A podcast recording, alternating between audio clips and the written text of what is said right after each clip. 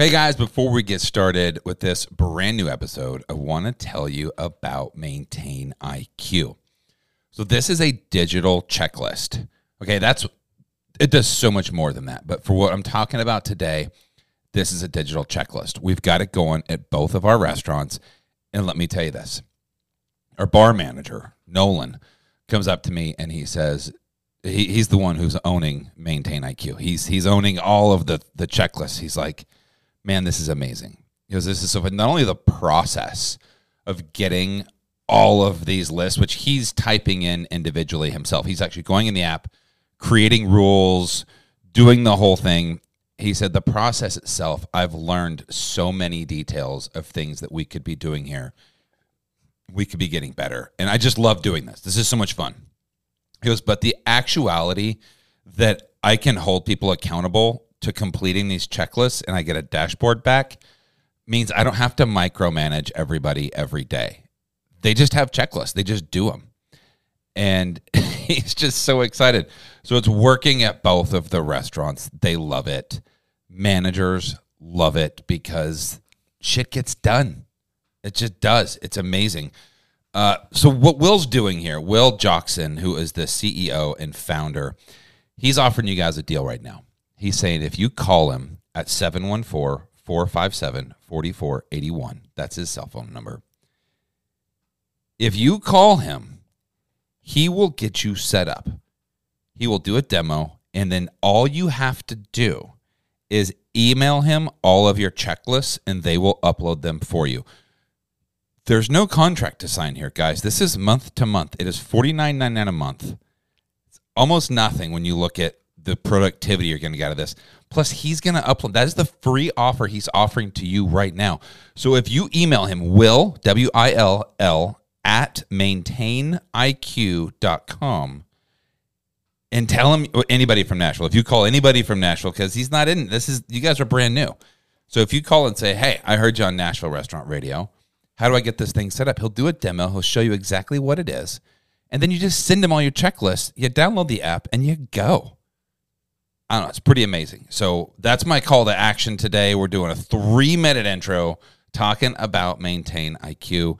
You guys need to call him. If you didn't get that number, here it is again. It's 714 457 4481. 714 457 4481 this guy is uh, this is amazing. You'll love it. Maintain IQ.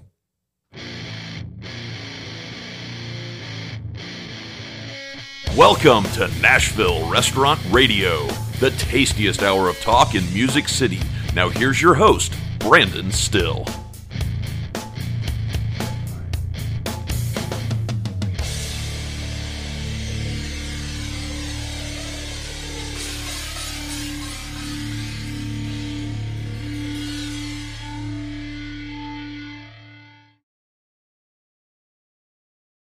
Hello, Music City, and welcome to Nashville Restaurant Radio, powered by Gordon Food Service. My name is Brandon Styll, and I am your host. I don't think I've been this excited for an episode in a little while. Uh, we are talking to a man today. His name is Jeff Hopmayer. and Jeff is the CEO, founder, he calls himself the managing partner for the Brindiamo Group. He is a bourbon broker. So I wasn't really sure what that was, but I've known him for 20 years. He used to, oh, he tell a story here, but he's been through a lot of different things. Uh, and I found out today he went bankrupt. I didn't know that, that that was a thing uh, when he bought a winery in California. And uh, it was a big winery that he bought. And now he's buying bourbon. This is such an interesting episode. If you love bourbon, you are going to absolutely love this episode. And I'm so excited to bring it to you. Uh, I also want to wish you guys happy. We just had the first weekend of summer. Are you guys feeling it yet? I feel like summer is kicking my ass. I am tired all the time. It is hot as hell. And I don't know. I'm just not I'm like I it's tough. Even hikes are hot. It's just hot. Uh, I think I need a pool. I need a vacation for sure. I do. You know, this past weekend was uh, on Saturday. It was Anthony Bourdain's birthday. I still have an episode that I recorded uh, where we did Brandon's book club. And in Brandon's book club, we read Kitchen Confidential and we did like an hour long conversation with it. I have that. And I may put that out sometime just as a fun conversation. I also watched Roadrunner the other day randomly as I was out for two days uh, under the, the weather. My buddy Corey Coleman, we all know Corey Coleman. We love Corey Coleman. Want to give a big shout out to Corey Coleman. They opened up Fortuna. Lucky Hospitality, him and Tabor Lucky opened Fortuna out in the Bellevue area right close to my house, and uh, it was fantastic. Great job over there. Those guys are amazing. But Corey posted a post, kind of talked about Anthony Bourdain, saying, "Hey, happy birthday." And he left a quote at the end of it. And I wanted to share that quote because I just thought it was so freaking cool. Cooking professionally is a dominant act at all times about control. Eating well, on the other hand, is about submission. It's about giving up all vestiges of control about entrusting your fate entirely to someone else. It's about turning off the mean, manipulative, calculating, and shrewd person inside you and slipping heedlessly into the new experience as if it was a warm bath. It's about shutting down the radar and letting good things happen. Let it happen to you. I don't think I've ever heard a quote that just absolutely encapsulates what going out to an amazing meal and having somebody pick the food or doing a tasting menu and just sitting down and learning and eating and just experiencing it.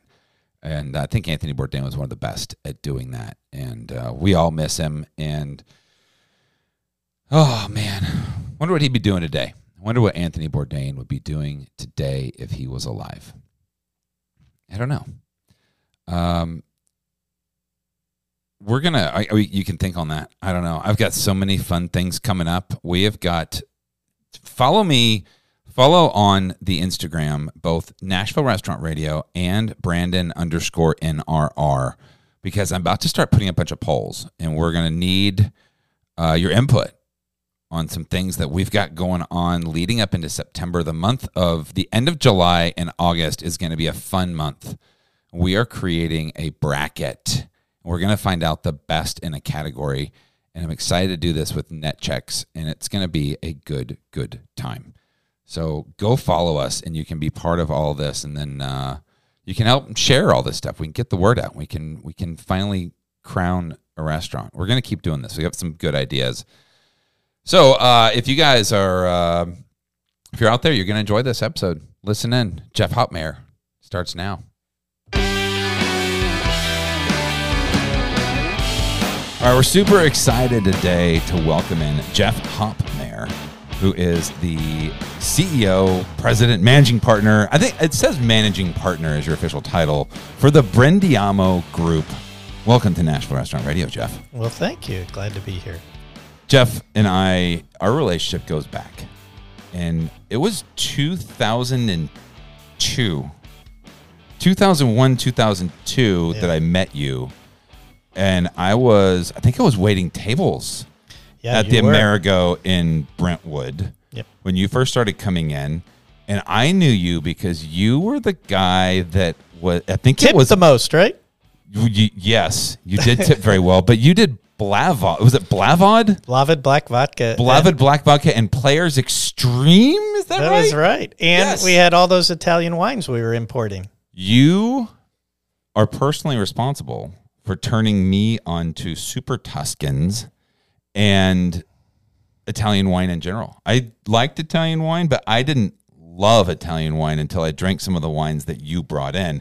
And when you would come into the restaurant, you were importing wines from Italy that you couldn't, that nobody else could get. No, nobody could get them. Bruna Rocca. Oh, that uh, Bruna Rocca. Right. Holy shit. I, I, mean, really, really some I mean, phenomenal wines. The, the, what was it? The, uh, Baroncini. Uh, there was stuff from San Gimignano.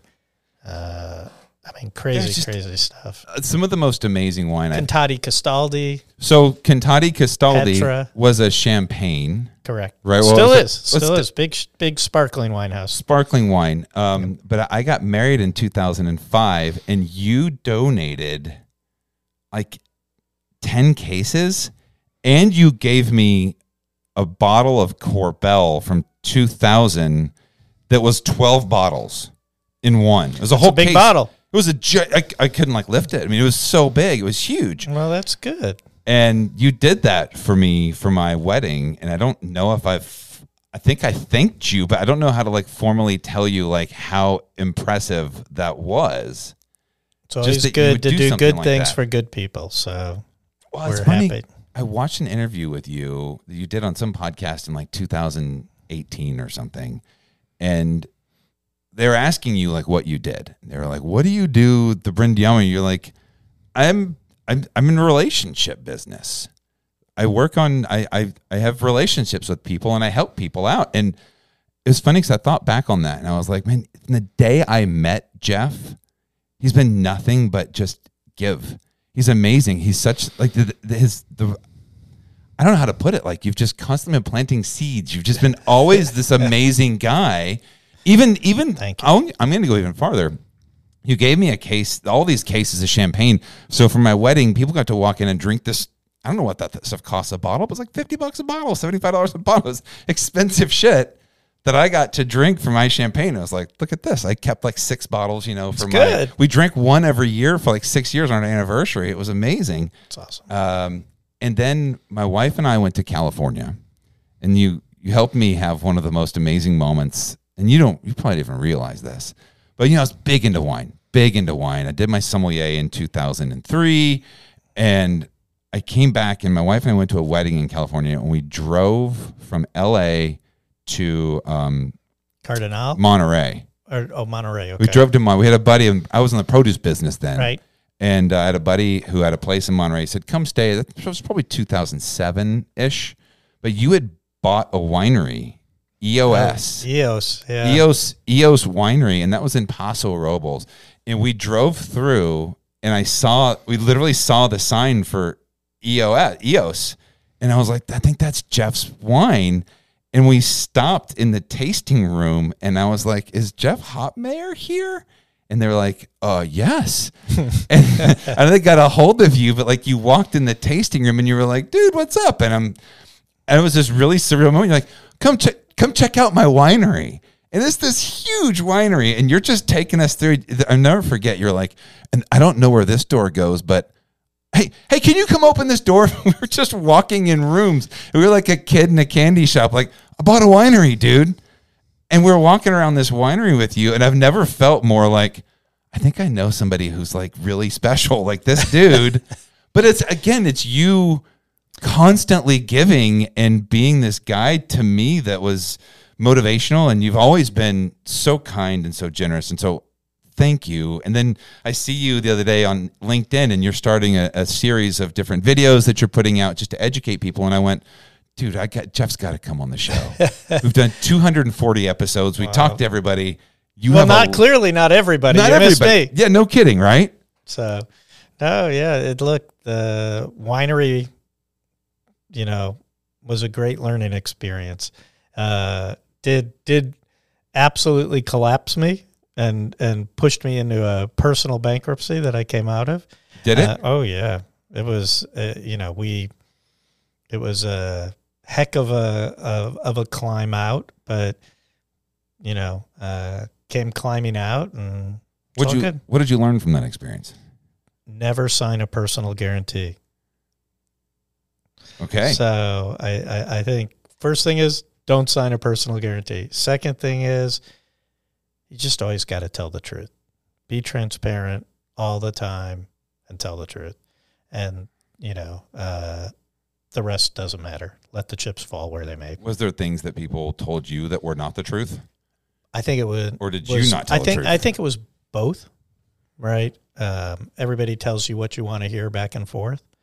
Um, and I was, you know, much younger and much more cocky, and uh, that was at a time that uh, I think I had just come off being a public company CEO in London, and uh, uh, I probably deserved it. And uh, uh, but the reality is, um, have come out the other side and learned from it, and you know, just continue to help guide people. And I embrace it. The bankruptcy is part of my life. Anybody can Google it, right? So it's it's it's part of me. But the reality is, uh, you know, How'd you get a- back in after you went bankrupt? And I mean, I know you originally were. Were you a chef? Um, Am I going back to like Starbucks? a bakery, days? yeah. So is that we, what you we- did? How we did you? created all the baked goods for Starbucks uh, when they had 14 stores in the world, and we rode that till I don't know, like 500 stores in the United States and some in Asia and Europe, and uh, sold that after 10 or 11 years, and then got headhunted to do a turnaround on Aladdin Industries down here. Came here and did that. So. Um, you know, bounced around a couple of fun times and, uh, uh, but, you know, enjoyed wine. So I said, ah, just buy a winery, right? what, was, what was the biggest takeaway? Like from like what was the hardest, the biggest challenge from running a winery? What did you not know? Oh, I didn't know a lot. Well, I would say that now. Back then, I knew everything, but now, now I didn't know a lot. Um, you know, there's a whole bunch of things I think that you learn. One is hire really good people around you and let them do their job. Right? Don't you know? Just because you're the president or CEO, you don't have to do everything. You don't have to be part of every decision. You let them do it. Um, you know, uh, I, I think that's really, really important. Um, I didn't really understand financially the commitment that you had to produce grapes today that you weren't going to put in a bottle for three years, four years, right? And who knew what consumer trends are going to change by then, right? So you It's could huge put gamble. down, yeah, you could put down a whole bunch of cab this year, thinking that's what people are going to want years from now, but they don't. Or Merlot, and then Uh, the movie Merlot Sideways or- comes out, and you're like, Moscato, you know, I mean, there was just all kinds of things. And, you know, so you don't do that. You also, I learned really you have to make margin on everything you sell. You know, you can't go out there and compete at $12.99 and expect to survive because you can't support all the things you need to do to build a brand and make it in today's environment or in back then. Yeah, you know and and sales guys just push on you you know they want to sell anything for free. And and they want you to pay them a pay them a, uh you know a, a commission on them selling it for free right? They gave it away and they want you to pay a commission. Sales guys want to sell anything for free. That's my my favorite line I've heard so far. well good. Well i mean that's what they do. That's what they do. so uh it just you know doesn't work like that so lots lots lots of great learnings uh a lot all of it implemented in my current life and so it's all good I love that. And then you are now Brindiamo Group.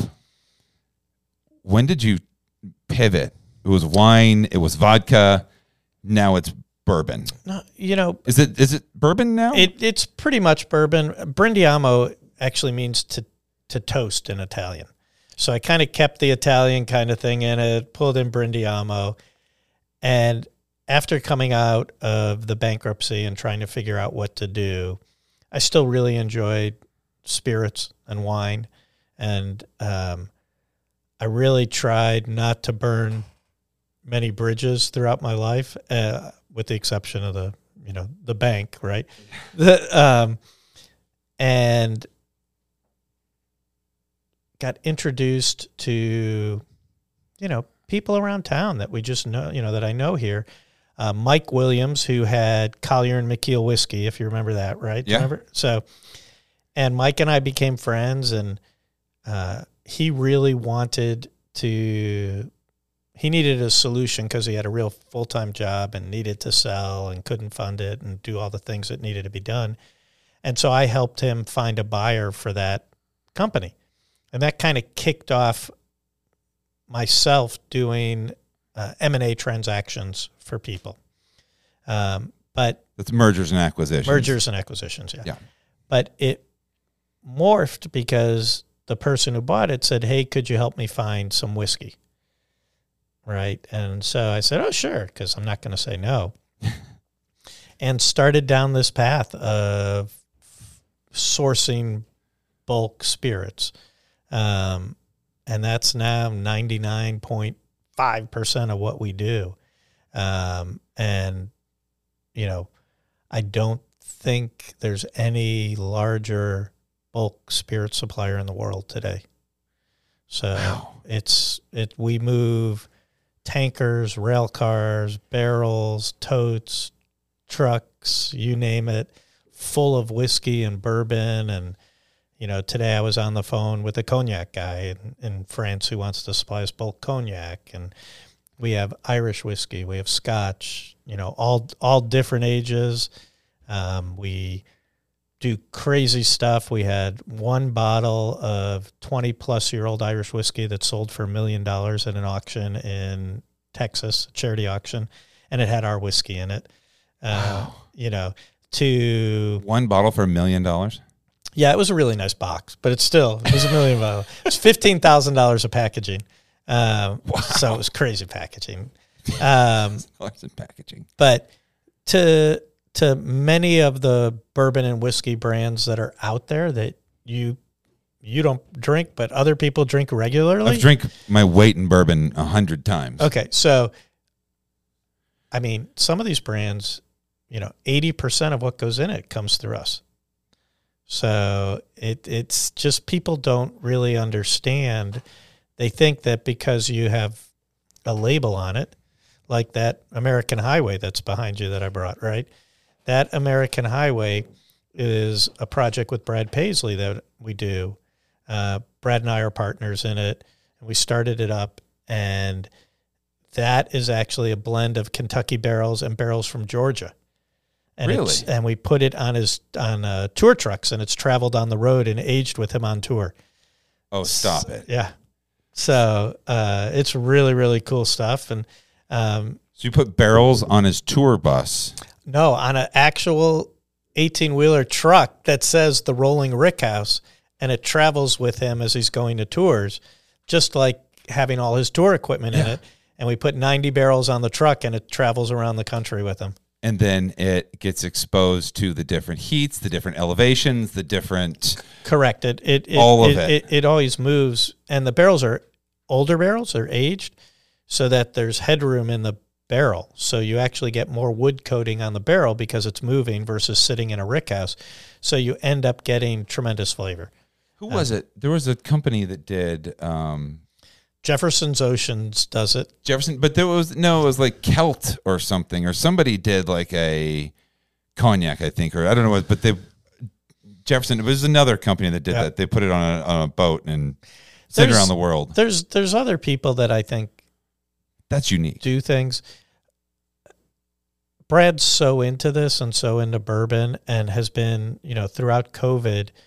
Um, he and I'll get on Zoom calls tasting samples. I mean, he is. This is not like a celebrity brand that. or uh, using his naming rights. They're paying him a, a royalty to use his name no, no, no. to sell a Brad, bourbon. Brad has invested cash and time and effort, and um, you know, we're making it up at the Bardstown Bourbon Company in Bardstown, Kentucky. yeah. and you know I think we're in fifteen or twenty states now. Wow. Um, so it's it's pretty fun. So Can I and buy actually, this? Can I you, buy this in Nashville? you can. Where do I buy it? Who's my distributor? Uh, Best Brands. I, I, I, They have the best bourbon is it. Best Brands or RNDC? Uh, Is R and D C here? I, I don't even know who the distributor is. I just go and I see it in stores. Um, but that's Route Two. We did Route One already. Sold out of it. so Route Two is the Route second Two one. is the the second one. Um, but if you see Brad on tour right now, you know during some of the videos he's got giant bottles on the side screens, and it's pretty cool. well, I need to pick this up at both of my restaurants because it's, it's, a really good story. it's really good bourbon, right? Yeah. And, and the thing is, it's local. This is, Brad lives down the road, Franklin, right? This is right? yeah, yeah. This is this is him, and um, he created something really amazing. Um, So it's it it is out there, and there's more fun stuff coming. You know, Route Three will come out when we sell out Route Two, and and basically what you're doing is you're using bulk bourbon that you blend together to create a unique experience. Wow. So my perception of what you do before that was you buy barrels of bourbon from producers that create their own. There's a blend. We we get into the basics of bourbon here for people that don't know. But there's a mash bill, right? There you there's Recipe, different recipes for how you create white dog, which you're going to dis- distill and you create white dog and then it goes into a barrel.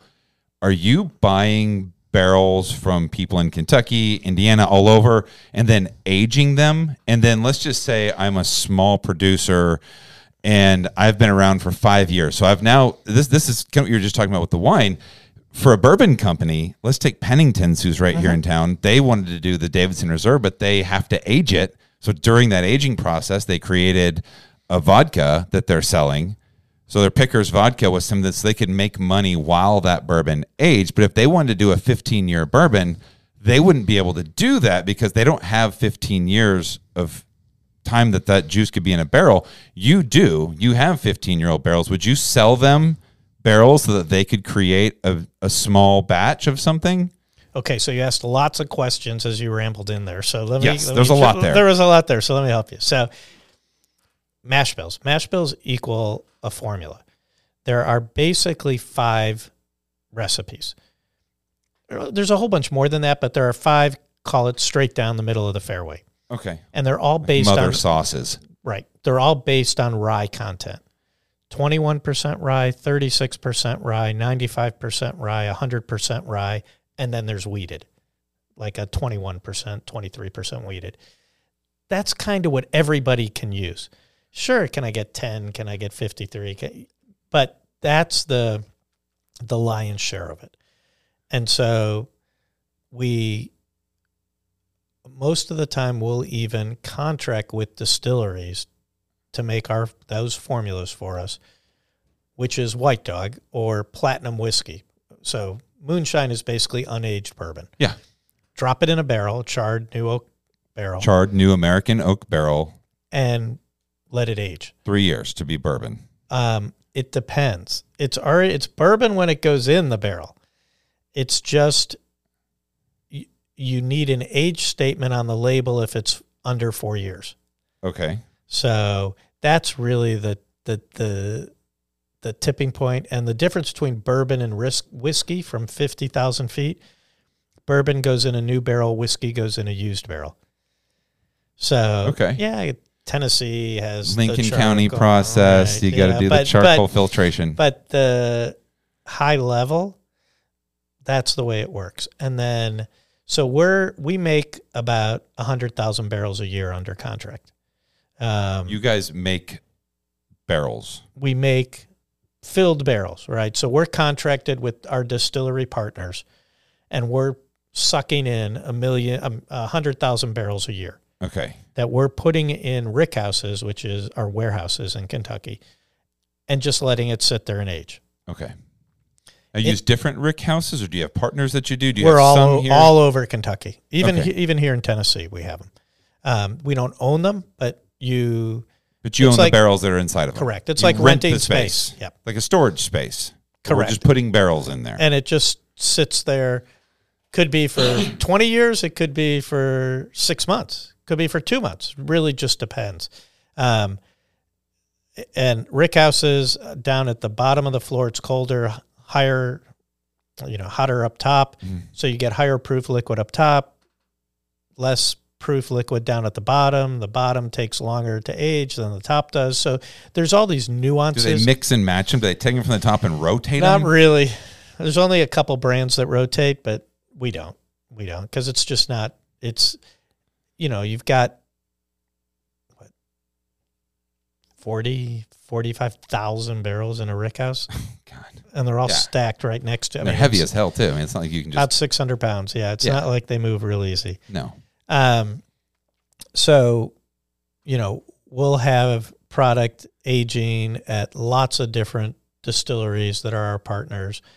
And we're also excuse me, acquiring barrels like uh, this week I bought some 21% six year old MGP, which is Indiana, and stuck it in our warehouse. But then I sold it the next day.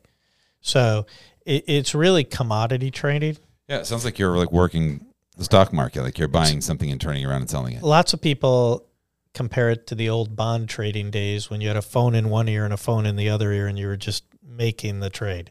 And that's a lot of what we do. Um, but we also we help anybody for free. Anybody can call us up and ask us advice. Anybody can talk to us about opening distilleries. Anybody can ask us or we help them find funding. All all these things we just do because it helps the industry. Um, and and let me tell you, it, it happens all the time. Oh, I can imagine. So, and it's just doing good karma and passing on good things, right? Because you may not need the whiskey today. Maybe you never need it. But if I've helped you, like I helped you, you know, at the wedding, which, you know, it's all good, right? Which was 17 years this year is our anniversary. Pretty How cool. long ago? Pretty cool. I remember that so Right, vividly. Your generosity. I It- mean, That's that's impactful, and those are the life lessons that I hope you know get passed on to my kids and the people who are working with us and things like that. It's just just do the right thing, and and and and so that's what Brindiamo does. And uh, you know we have Scotch. I think we've got the oldest Irish whiskey on the planet today in barrels. Uh, how, how old is it? 21 years old.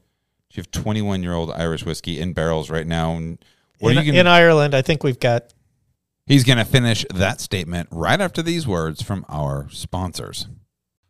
GoTab is an amazing, amazing invention. You know, technology is really amazing for restaurants because, gosh, you think about Toast, and Toast was started around 2005, 2007. They do the handhelds, and you had to buy, you know, there's all this equipment you have to buy, but it's it's great technology. But that was 15 years ago, and today there are so many amazing software companies out there. They're they're they're endless. But the one we're talking about today is GoTab. And let me tell you, if you're having problems getting servers to come to work, or if you are fast casual and you just need something that's going to be quick, people can use their cell phones to place orders. You can do a QR code at the table and people can place their orders. It'll help you route it. It's it's really amazing what GoTab can do. If you have existing equipment, but your POS system isn't doing what you need it to do, you can use GoTab's technology on what you already have. You can create a POS system or you can just take orders. You can take orders from a restaurant. You could do your to go and delivery. It will help you route your delivery orders so that you're not going too far away if you're doing your own delivery. It also can help you identify when guests come into the restaurant. It's like Amazon. So when a guest comes in and they sw- hit that QR code, it says, Welcome back, Dr. Johnson. Do you want another martini? Like they're they're it's amazing what you can do when you have that data. And there's just so, so much more. I invite you, please go to NashvilleRestaurantRadio.com, click the sponsors tab, and there you're going to find the GoTab section. Click that GoTab section, and there's a special link. The link is gotab.io forward slash en forward slash NRR. And that is our special landing page where if you go there, you will get $500 in free uh, hardware. If you need hardware, if you need a new iPad or you need something, this is a deal you can do. It's for restaurant, Nashville Restaurant Radio listeners only. And this is technology that is going to be here, and you're going to go, I heard about that on Nashville Restaurant Radio. And you're going to want to call me and you're going to want to thank me for bringing you this technology because it's the best. It's the best out there and it's the most inexpensive. Anybody out there can do this. Anybody out there, this plugs into your existing POS system or it can be its own POS system. It's very versatile. You've got to learn more. Schedule a demo right now. Go to gotab, G O T A B dot I O. Do a little forward slash E N forward slash NRR, like Nashville Restaurant Radio. And for there, you will get $500 in free hardware. If you need hardware, chances are you don't need hardware. But hey, it's there for you if you want it. This is technology that is, um, I don't know. I love I love bringing this to you. So this is for you. Go out there, check out GoTab right now. Let's jump back in with Jeff Hopmayer. Well- You have 21 year old Irish whiskey in barrels right now. What in, are you going in Ireland, I think we've got 600 barrels, something like that. Wow. So, and we've What is got it? What is like 600 barrels of 21 year old Irish whiskey? First of all, at a 600 pound barrel, when you put the the the hooch in there, how much do those weigh now? so and if you wait another 10 years, what are they going to So weigh? it's different in Ireland because it's colder and they have humidity, right? Here, I mean, they it's it, it's no just humidity, it's they or there no is. th- there's more humidity there, so you don't get the same kind of loss, okay. right? Here, in in arguably in Tennessee and Kentucky, the first year you lose ten percent angel share, and every year after that, four or five percent of the liquid that remains. So that's that's the At math. I- some point that turns into nothing. Correct, but Irish whiskey doesn't go into new barrels; it goes into used barrels. So you don't get the same absorption Okay. uh, sucking into the barrel. So the Which loss they call the devil's cut. they do. So it's you you you you don't necessarily get that. Um, so there's a lot more liquid in it. But you know, I, I just bought a 42 year old barrel of Scotch, and we'll get 140 bottles out of it, something like that. How old is it? 42 years. 42 years? What does a 42 year old bottle of scotch, a barrel of scotch cost? Uh, about sixty-six thousand dollars. Oh, I was thinking it'd be a lot more than that. No, well, remember, this is what I do for a living. So, right, uh, The it's retail on that's a lot more. uh, if I was selling that in a retail, we'd probably get half a million dollars of bottles out of it. So when you buy something like that, what is your thought behind it? I'll find a buyer, or this is something cool. I'll So this this was just a project for my wife and I. Um, we have a 12 year old bourbon under a called Hopmare, right? And hot. Well, it makes sense. makes sense, right? And we just give it out to charities.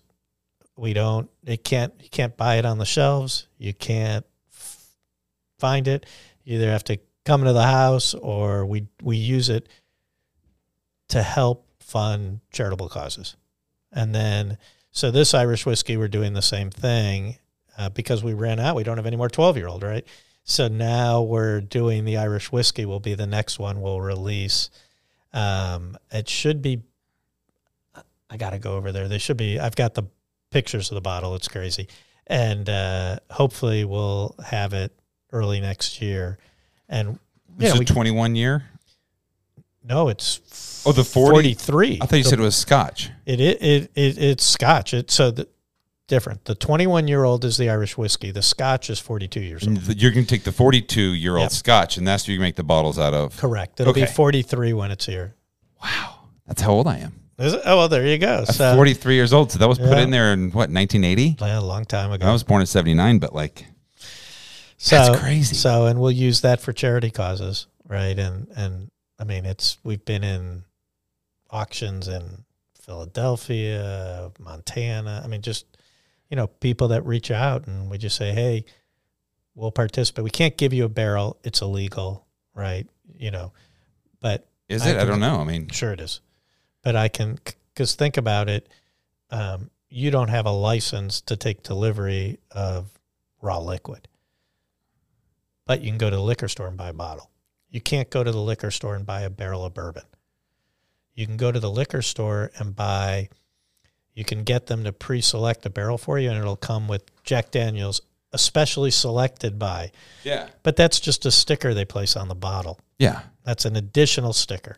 So that you can do, but you can't physically take delivery of a barrel of liquid. So let's just say hypothetically, I've got a restaurant that I want to I don't. I want to have my own special bourbon that I'm going to do old fashions with, or if I'm going to do whatever it is, and I'm willing to spend some some cash. Could I buy a barrel from you? And how do you get it bottled in your own name? Do you have to register with somebody? How does that work? So, can you buy a, a barrel? Um, you can't take delivery of the barrel. It has to go through a licensed distributor. Okay, so, So, could, so, so you could go uh, to Lipman Brothers and say, "Hey, I want to create my own whiskey. Doesn't matter what it costs. Uh, help me create the label, find the supply to fill into it." Well, Lippman will call a distillery. The distillery may call me if they don't have the supply because they need the barrels, and the barrels come from me. Got it. That's so fascinating. You, think you know a lot. You get these reps that come in and they sell you bourbon, and oh, this one's got a great story. But like to think that there's a guy behind most of that who's brokering deals to get them that juice, and it's you. I don't know. Did you see the newest uh, video, that the the part two? I know you saw the first one, right? No. What did part two do? Oh, you'll you'll watch that one. I think it dropped yesterday. Um, Is it on Instagram? it's on. Uh, I think we just dropped it on LinkedIn. I think tomorrow it hits Facebook and then Twitter. Oh yeah, I'm on LinkedIn right here. I'm gonna see if I can find it. Today is our first video. I got the first video. Okay, so the video two dropped uh, on LinkedIn. Interesting part two. Yes. How long are they? Are they short? I don't even know what that one is. Um, Should I play it right now? It's 19 seconds. no, that 19 seconds is me talking about it. You push on the link that's on it, Ah, and it takes you to YouTube. There it is. So I don't know what that how long that one is, but uh, okay, so if you go to YouTube, part two, meet Brindiamo Group's Jeff Hopmayer, the business of bourbon. There's a whole thing here.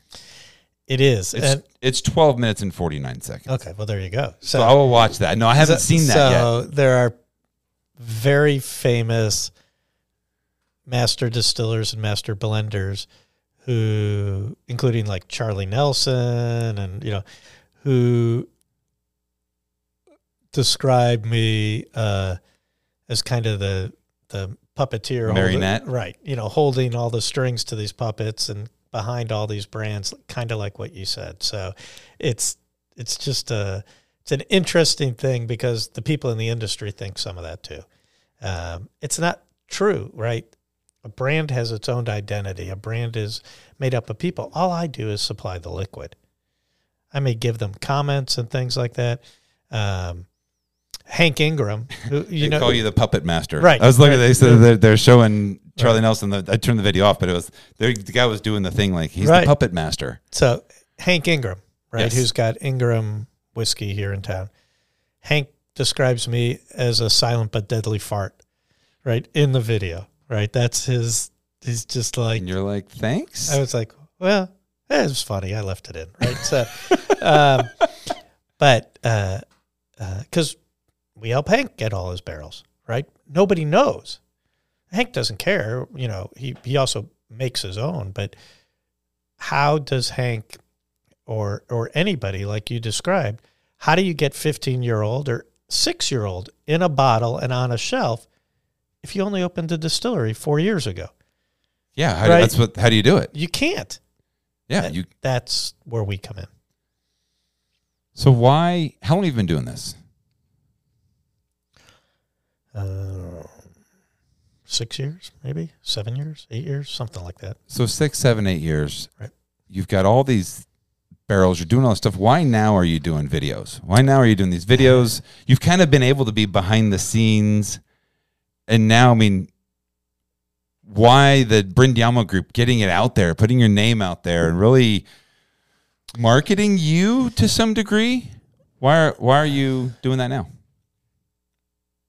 That's a really good question.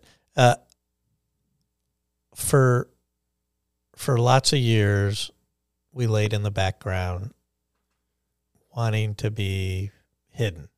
Um, everything was word of mouth, and recently, I've just seen lots of other videos or people coming out with things on LinkedIn and other places about the industry and let us supply you with barrels or how much you can make off your investment and all these kinds of things. And I was like, well, that's not real. That's they're they're not telling you the whole story. They're not telling you the truth.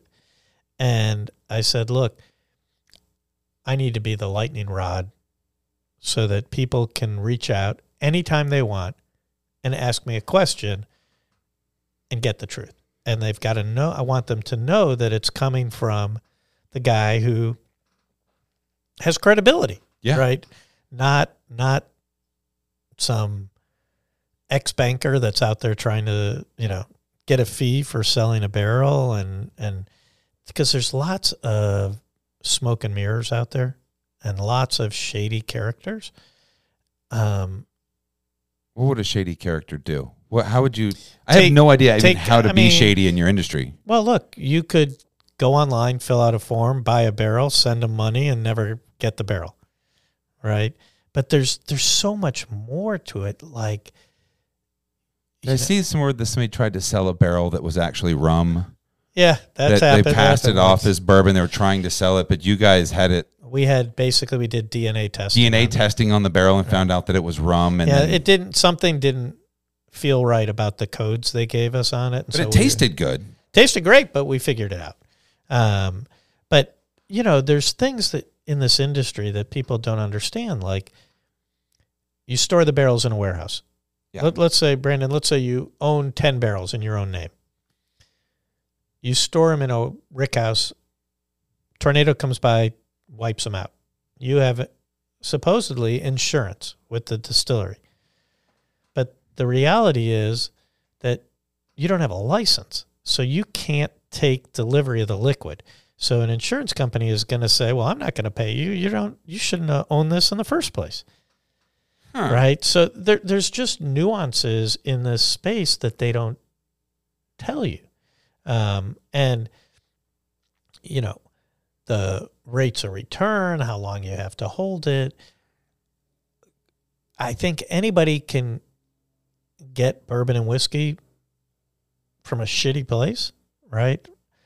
But we only deal with the top tier, right? The highest quality, the ones we know we can get consistent rates of return, you know, and things like that. And so, you know, it, there's just lots of, if you Googled uh, invest in whiskey or, you know, buy a barrel of bourbon or this, you know, there's all these things that come up. And I just thought it was time to get something out there, get it circulating. It's part of, I think, a 10 part series of, you know, look, here's the industry, here's who we are, here's what we do. Let me help you if you need it. And that's that's why we do it.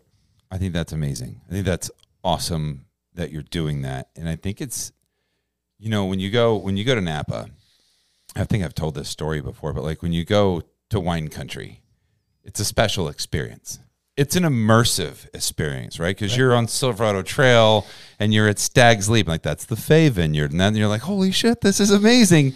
And you're trying these specialty wines that this is only available in the tasting room, and you can get this and this and this, and it's super cool. You get it's it's intoxicating, Right. l- quite literally and figuratively. It's romantic. Mm-hmm. And I was in I don't know the name of the city is right outside of Bardstown. We're outside of Louisville and outside of Lexington, and uh, like ten minutes from Buffalo Trace. Right. And it's Lewisburg is that a part of Yeah. the area? Lew- Lewisburg. Lewis, Lewisburg. Lewisburg. Okay, that's where we were. It was at a wedding. My brother in law was getting married, and um, before the wedding, like he busted out a 21 year pappy and this other. That's for the groomsmen to drink. I didn't know anything about it. Right. That night at the reception, everybody started busting out these bottles of bourbon, and I was like, "What the fuck is this? Like, where where is all this Right. stuff?" And it was like, "This is a."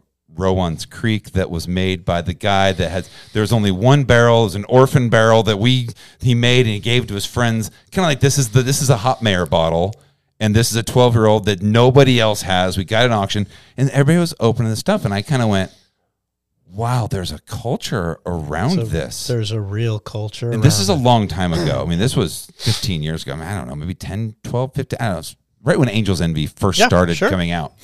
And uh, because he was a, he worked for Angels Envy, and so he, Angels Envy like sponsored the wedding, and it was all the Angels Envy. Anyway, it's a good time.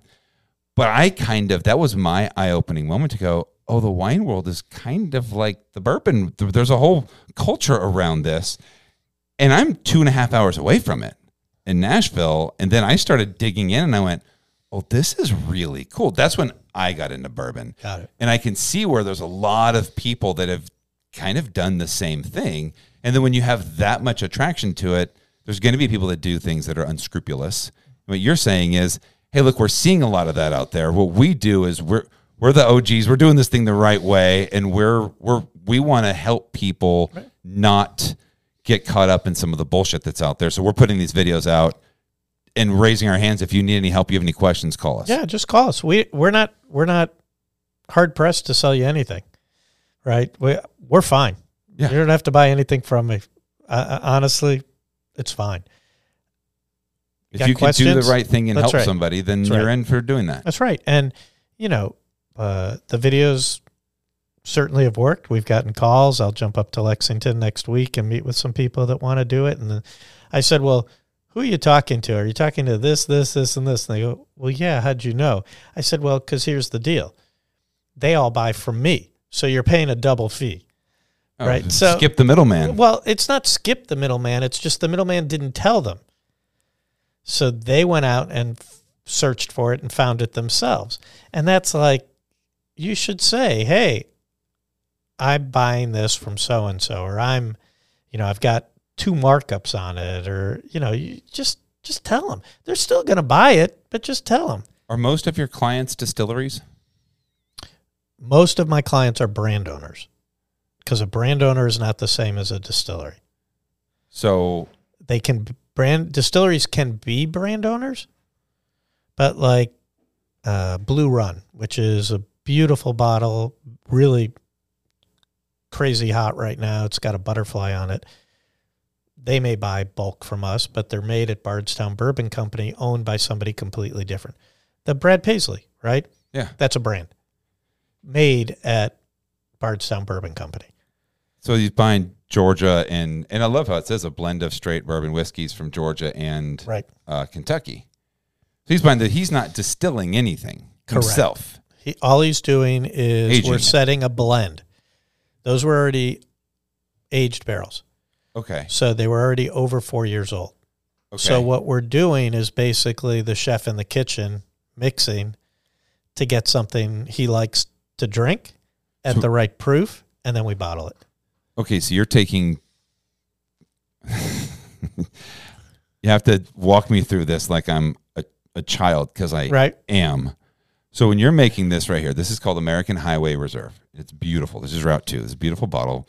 It goes in barrels that travel the country with Brad Paisley on tour.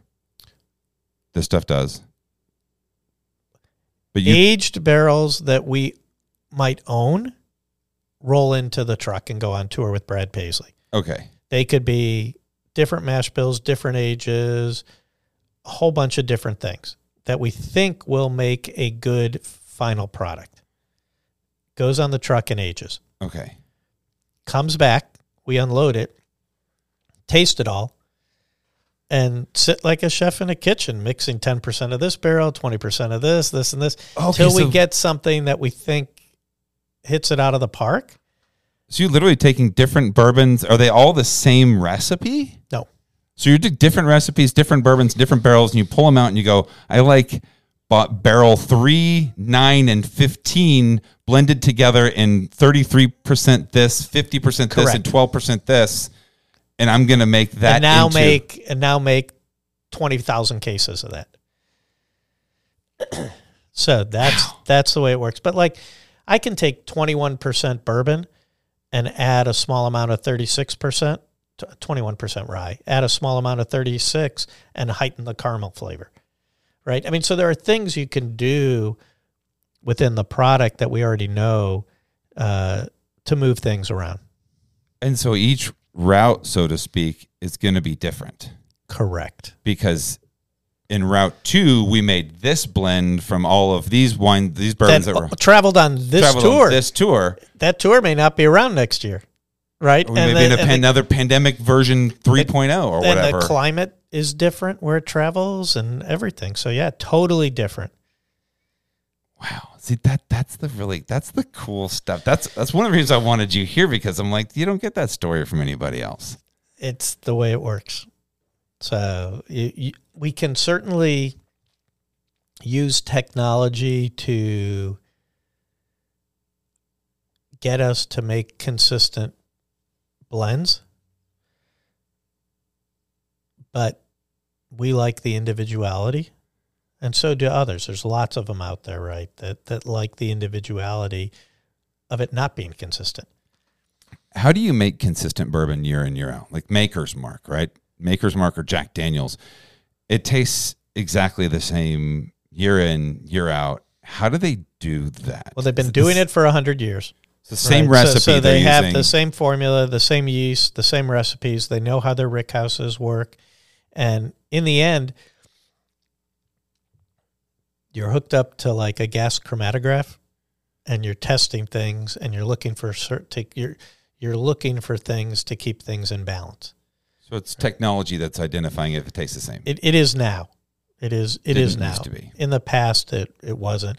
I mean, you can do organoleptic testing today and take pick up butters and certain things, but you know, um, today a lot is done with technology. So What's your take on Pappy Van Winkle? Because that's the holy grail as far as it's as not the holy grail. Well, that's, what people tell me. We, I know, you know, but it's not that. It's not the holy grail. when I say I have a bourbon list at Maribol, I've got 50 bottles on it. Most of them are allocated. I've been collecting them for years, and it's really impressive. And they go, "Do you have Pappy?"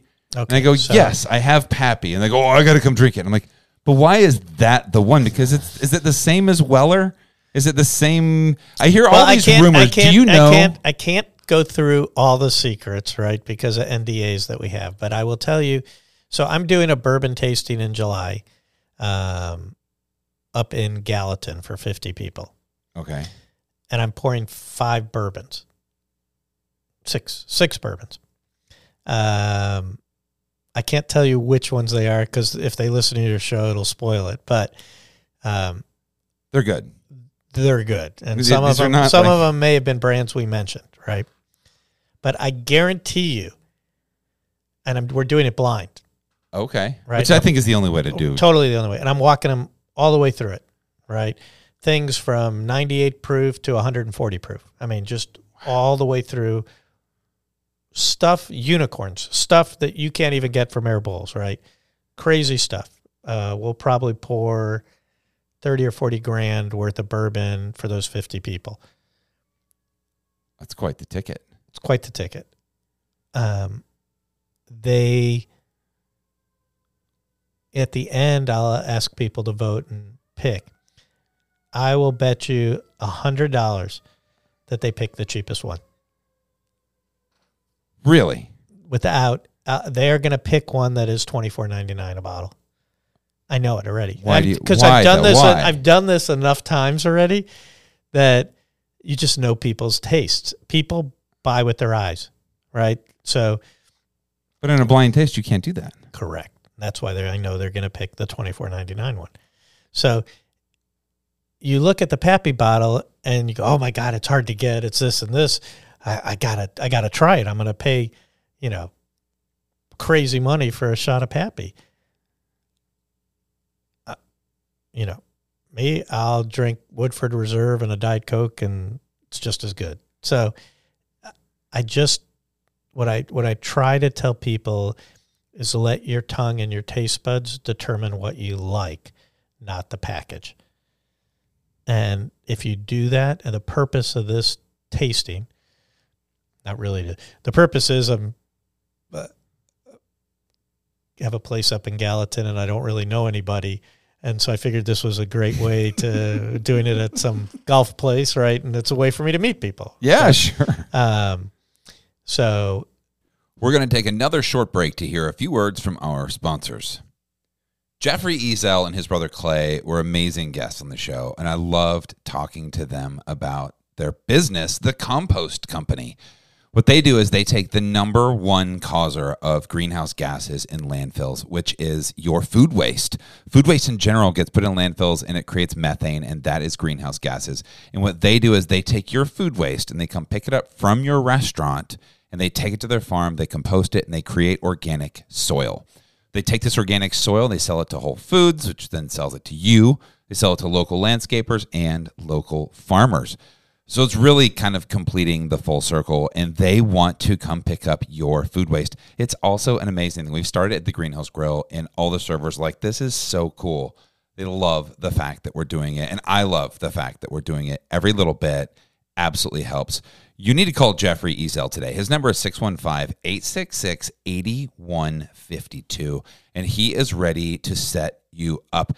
Give him a call and at least learn or visit him at compostcompany.com Hey guys, we are also talking about SuperSource. This is one of those line items on your P&L that I think most managers miss, and that is your dish machine and chemicals. And there's so much money that gets wasted there on a month to month basis. I'll never forget when Jason Ellis came into our restaurant. He goes, You're using five times the degreaser you're supposed to. And I said, Well, how much are they supposed to? And he said, With this one, it's a concentrate. You mix one cup to five gallons, and that's it. And the guy goes, Well, I just I use five times that because it gets it done better. And he goes, no, no, no. We did a whole classroom where we taught him that there are actual chemicals that you mix, and you more chemical does not mean it works better. Not a higher concentrate. That's not what it's there for. So there's some really interesting, fun stuff that he can teach you. All you got to do is give him a call and have him come in and and do an audit. Let him see what you're currently using. Let him see if he can save you money. Let him see if if you're using five times too much degreaser, give him a call. His number is 770-337-1143 and he will come he will come out and check it out. He will do that for you. He's hiring, he's growing. I love working with him. He's one of those people that every time I have chefs come in here in this studio and they see my super source setup, they go, "Oh, dude, I love that guy. He's the best." And that just makes my heart smile. So, you guys can have a dish machine and chemical guy that you feel that way about as well. You just got to give him a call. Jason Ellis with Super Source. Hey guys, I also want to talk about our title sponsor, Gordon Food Service. I'm so excited to be working with Gordon Food Service in this manner because they have been absolutely amazing to me. If you're unhappy with who you're using for your broadliner, call Paul Hunter. Paul Hunter is going to be their new business development manager. His number is 615 945 6753, and he will get you set up. He'll come in and talk to you. Just learn about what you might need. These guys are amazing. They've been doing it for a long time. They're not a public company, they're privately owned, so they can get in there and they're nimble. They can move around, they can get the things that you need. Uh, I'm hearing lots of amazing things about Gordon Food Service right now you guys need to give Paul Hunter a call 615 945 6753.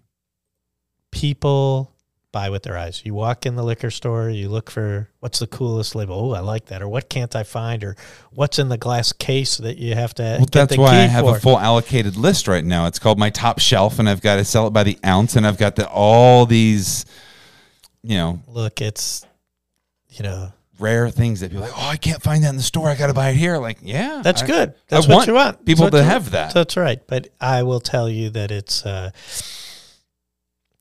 I think it's bullshit. Um, you know, I get samples of my bourbon that's 15 years old in a plastic gallon jug. right, that's the youngest pappy. Um, tastes kind of soapy, so I, I don't really enjoy it you know. Um, that's interesting. But other people do, and that's that's all that matters. I, I got nothing against Pappy, yeah. right? I've got nothing against BT, Buffalo Trace, Sazerac. Great company, great people. You know, wonderful, wonderful product. Um, I just like going through the blind format to be able to help people understand. Um, just because it says what it is doesn't make it good. Well, it just also tells you how much marketing goes into this. How I was having the conversation just about marketing and how important it is. It that's it. I mean, yeah, brands. Well, no, look, I mean, at 23, 25 years old, there's probably two cases left in a barrel, right? So the fact it is it is scarce, Yeah. right? So if you come across it, scarcity creates value. Doesn't make it taste good, but it creates value. Sometimes it does, though. Not scarcity doesn't make it taste good, but 21 years in a barrel every summer, every winter, it going into the wood, out of the wood, into the wood. Does it mellow it? Like, what does that do? That's just what, that's my logic speaking that I would assume that since you lost 80% of the barrel in that 21 years, that that juice got to be worth something. So, so I guess well, the juice is worth something, but does it does it physically change the product? I mean, eventually, that extraction in and out, right? Can't go any deeper into the wood. Well, you're 43 year old Scotch. Can't go any deeper into the wood. Is it will it drink differently than it did 20 years ago? A 23 year old versus a 43 year old? I don't think so. Or is some of it the fact I that it's a 43 year old right. and I can say it's a 43? 43 on the label. Because most of the time with these bourbon deals, it's it's it's kind of a big dick contest. It it's uh In all intents, I'm not saying that that's something you do, but I mean, it's it is there's a lot of ego in it. okay, Um, and it and it, is as you say, you know, who's got the biggest one. Um, but but there's a point when doesn't matter. The liquid can't get any further into the wood, or there's no more extraction you can pull out of it. Right? Is that at X year or X year? Depends on where it is in the rick house, what the temperatures have been, and stuff like that. But there is a declining return, right? And so do you know what that point is? Is, is there a point in there is, but I'm not going to tell you what it is. But yes, I Why not? Why Because that's it's- a number. I know, but other people are going to know, and and then somebody's one of my clients is going to chew me out because they're selling product older than that. So The, the, the- what you say right now is not going to change the market. I promise. it won't change the market, but it could change that somebody finds out and hears about it and calls me. So I have to be careful. All right. Off So- air, I'm just curious for myself. I understand won't tell that. I understand that, but I think that um, you know, I think that the best bourbon is in that six to seven year old for for casually, qual- dr- casually drinking. quality. That's good. and, and and and you know that's that's where I like to see it. Uh, rye generally a little older um, because rye is spicier. Um, so I like to see that have a little bit more age on it, but that's where I would drink it.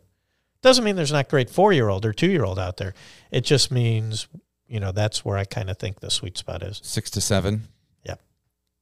Interesting. What's the biggest misconception about bourbon? That the older it is, the better it tastes. Okay, well there it is.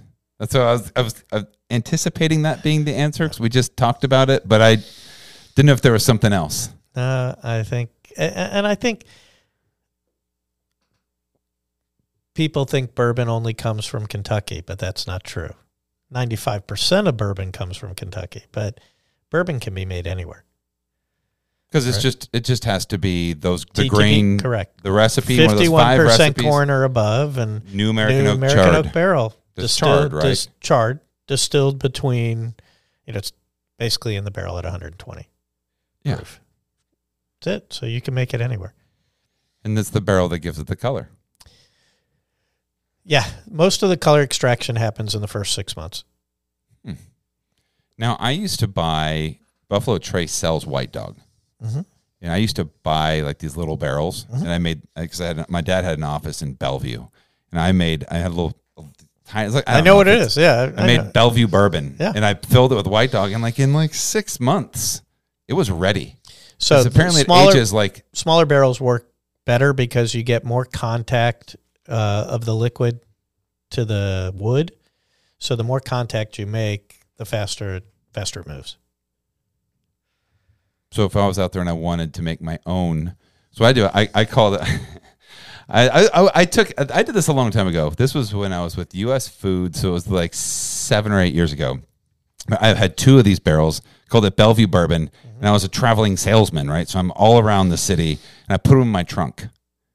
So these tiny barrels in my trunk, and I had them stationary. So as I drove around all the time through the summer, I did six months in the barrels, and mo- like half it was gone when it was done. But it was really good. Yeah, it, It it, was a really nice bourbon, yeah, it's look doesn't surprise me. and it ages. I think it's ten to twelve times faster. So if you do six months, and I'm sloshing all around the whole time, six months would be six Well, years. You're getting more coverage of the liquid is using more of the wood. Right? So when we fill a barrel, a regular wine barrel is 53 gallons. yeah. But we fill it 63.6 proof gallons because we're filling it at more than 100% proof. So there's actually more in it. So when you start taking it out, right, that head space, 10%, 4%, 4% becomes more. And because it sits in a traditional rick house, that space goes dry and never gets used again. Yeah. But if you're rolling it, constantly being it's used. touching it. So Oh. you're picking up, you know, huge, 14% of a barrel. It's huge. Interesting. Wow. Okay. I feel like I've had like a master class here in what you do. I'm more than so happy to have fascinating, man. do master classes any day. This is So- so cool. What do you What are you doing now? Personal life, like what is your What do you do for fun? How are your kids? How's the family? Like what's going on with you? Uh, everybody's good, you know. Ashley, who you may remember, um, married, lives in Tucson. I have three great grandchildren, three grandchildren. I was like three great grandchildren. Like holy old. cow! Three grandchildren, uh, and her husband's a F sixteen fighter pilot for the Air Force. Oh, that's awesome. So, and they've just Have you got to go up on a plane with him? Uh, I can show you videos. Uh, I've gone up and refueled him uh, over the Mediterranean. so in a tanker, L- literally laying down in the back of the tanker doing the controls. I just got. We went last night uh, to see. We just saw Top Gun. So David, my son-in-law, is a course B instructor in Tucson now. He was he was stationed in South Korea and Italy before that. So he's been, you know, they've been all over. He's a badass.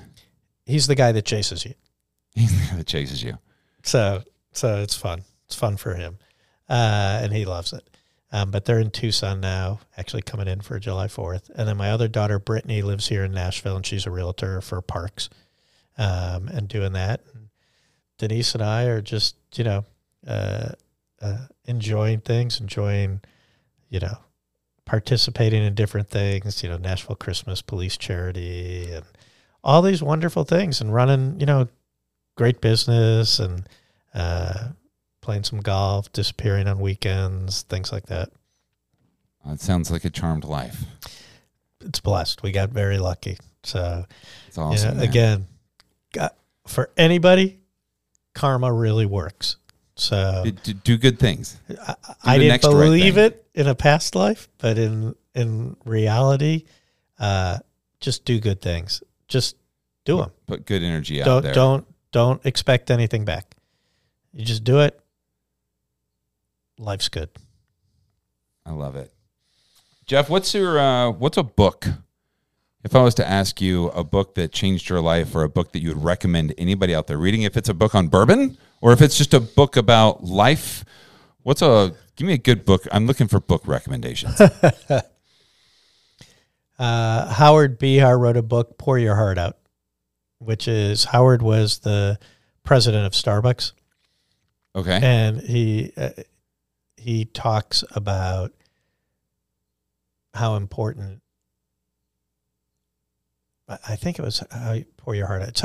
Howard Schultz wrote one. Howard Behar wrote one. They they were both you know there, but Howard Behar's one is really about um, how to treat people and you know be respectful and things like that. And so I think it's a really uh, very very insightful. And I know Howard, and he's just a, a tremendously great person. And then there was one, not like a self help, but I just read Mike. What's his last name? I think Trot. And it's about the the personal protection business and how it operates and and is crazy. I can't tell you where these guys. Uh, I mean, I I can tell you Read off book. air, but Oh. they'll he'll tell you in the book where he worked, uh, and Holy the cow. stories and the pictures are crazy. And I never knew uh, these things about how they do personal protection and and and uh, of course he wants to start a bourbon brand, but you know so that's how they got to me. But uh, very cool book. I love it. Um, you heard me say a minute ago as you walked in at the end of Mikey and Brian's interview.